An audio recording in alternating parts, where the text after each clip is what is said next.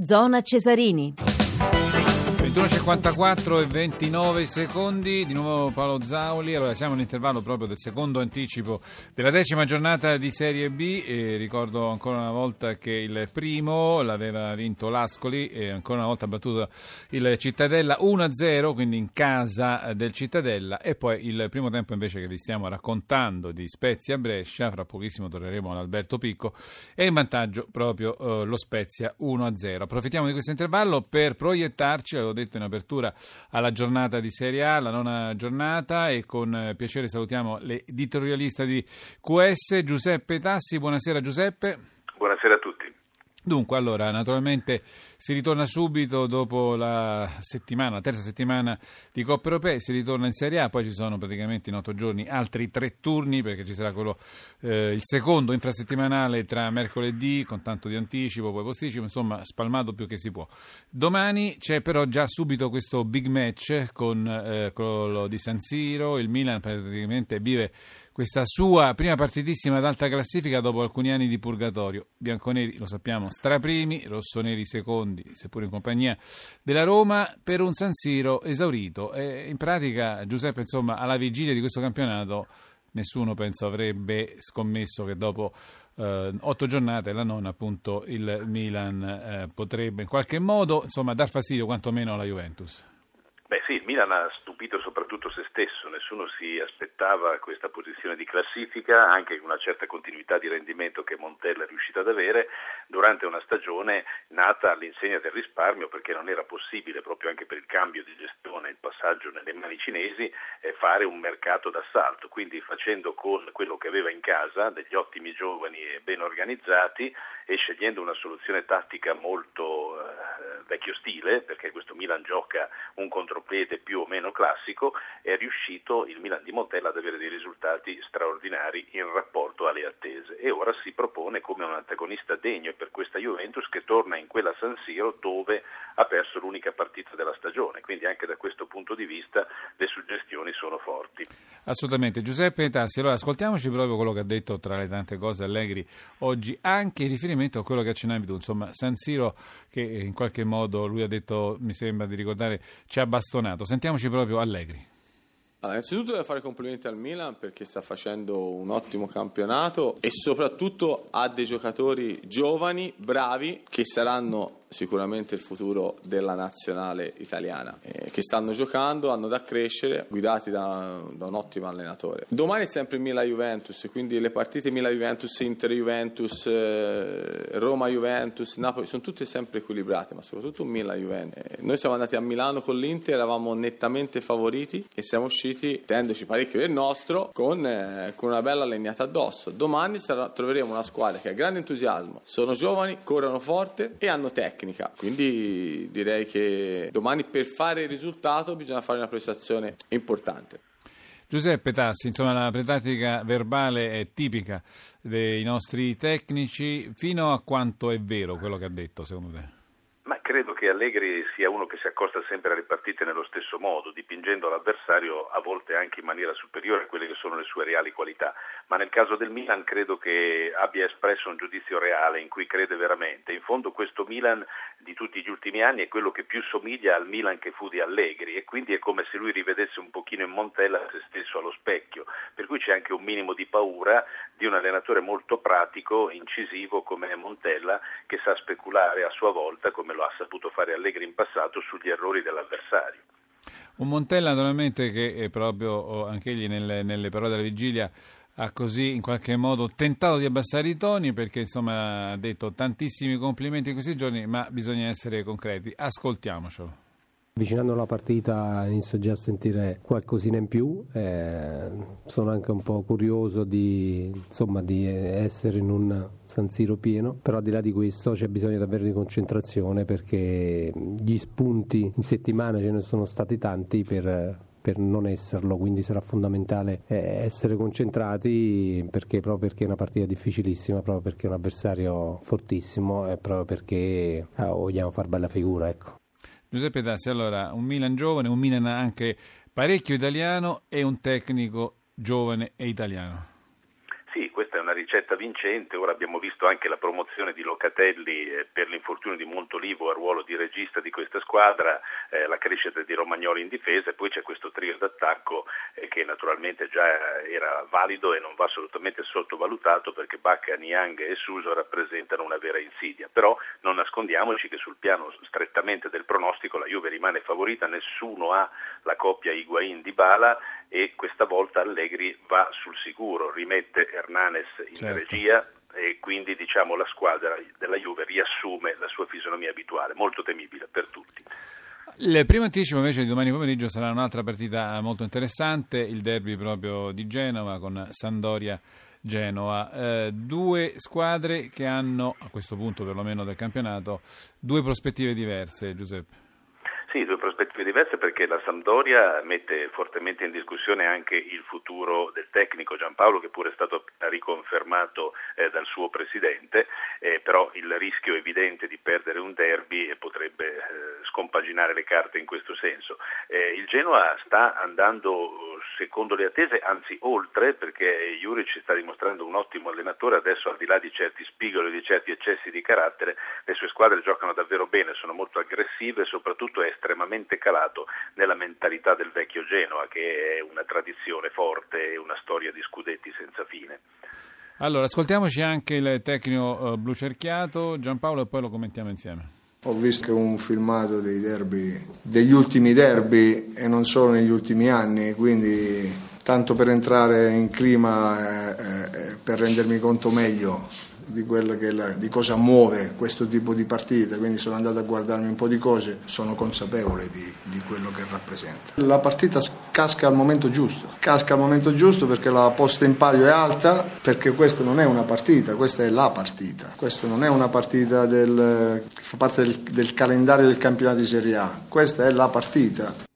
Tra i tanti derby italiani, Giuseppe Tassi, questo di Genova ha qualcosa sempre di particolare?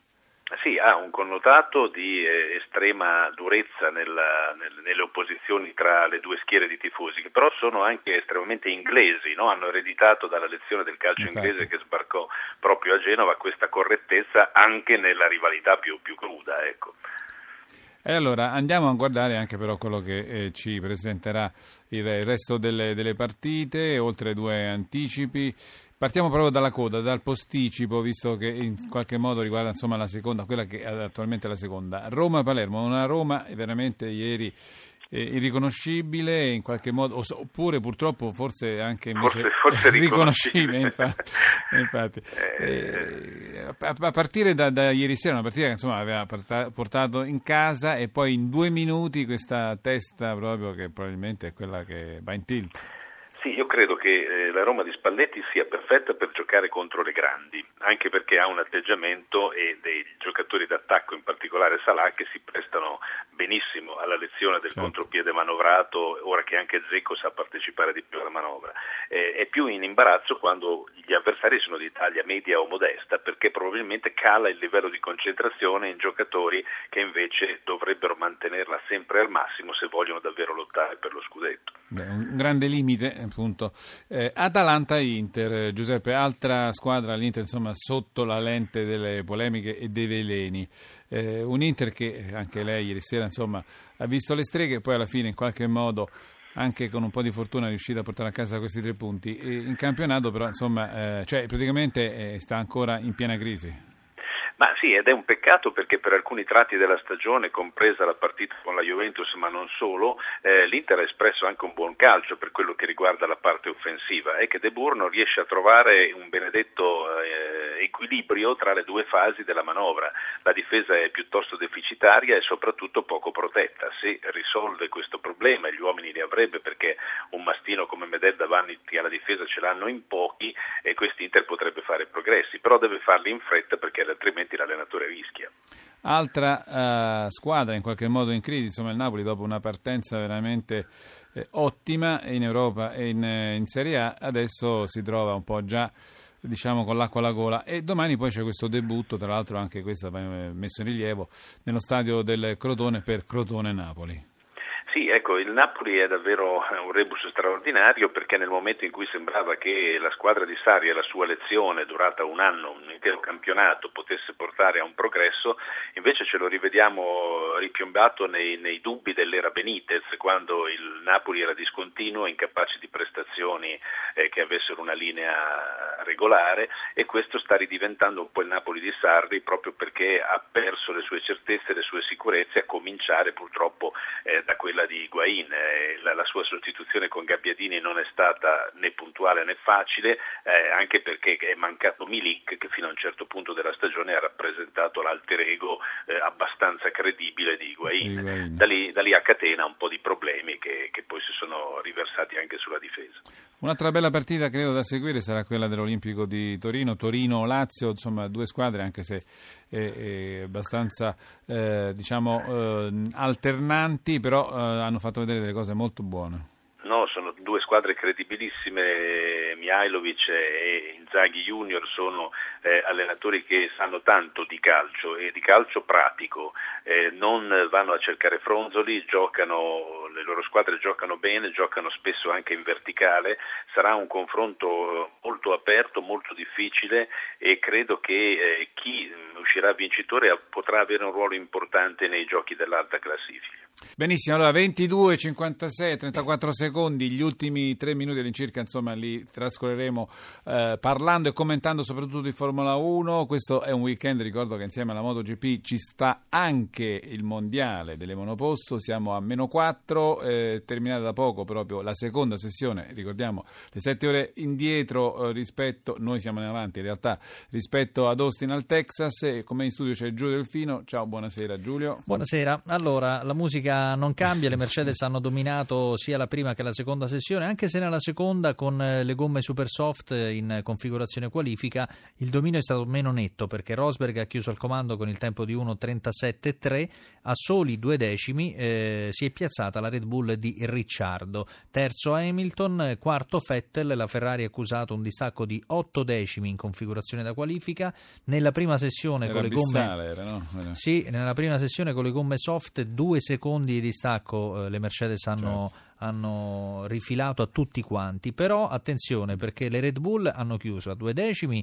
in assetto da qualifica, in configurazione qualifica e nella prima sessione hanno chiuso a un secondo e nove dalle Mercedes, ma avevano, eh, sono stati gli unici a girare con le medie, che alla fine, eh, anche a detta di quelli della, della Pirelli, sono le gomme migliori per questo tutta... weekend eh. e la Red Bull è quella che ha portato più gomme medie e quindi insomma potrebbe Qualche essere scherzetto... sì, potrebbe dar fastidio alla Mercedes la Red Bull invece la Ferrari indovina quanti, quante medie ha portato in Texas che sono le gomme no. migliori? un solo treno ah, ecco, quindi non possono utilizzarle nelle prove libere hanno... hanno, insomma ci hanno visto certo, male certo, a questo certo. giro però, però, anche qui in casa Pirelli hanno detto non è fondamentale provare le medie mm. perché tanto sono una garanzia Quanto e quindi meno... in, in gara basterà, diplomatici. Eh sì, basterà un treno di gomme per tutti di medie, quindi la Ferrari basta che non, insomma, non, non le spreca, certo, non, le, non le certo. usura domani e può, può tranquillamente farci la gara. Però insomma sulla carta è terza forza è terza la Ferrari forza, anche in Texas. Purtroppo.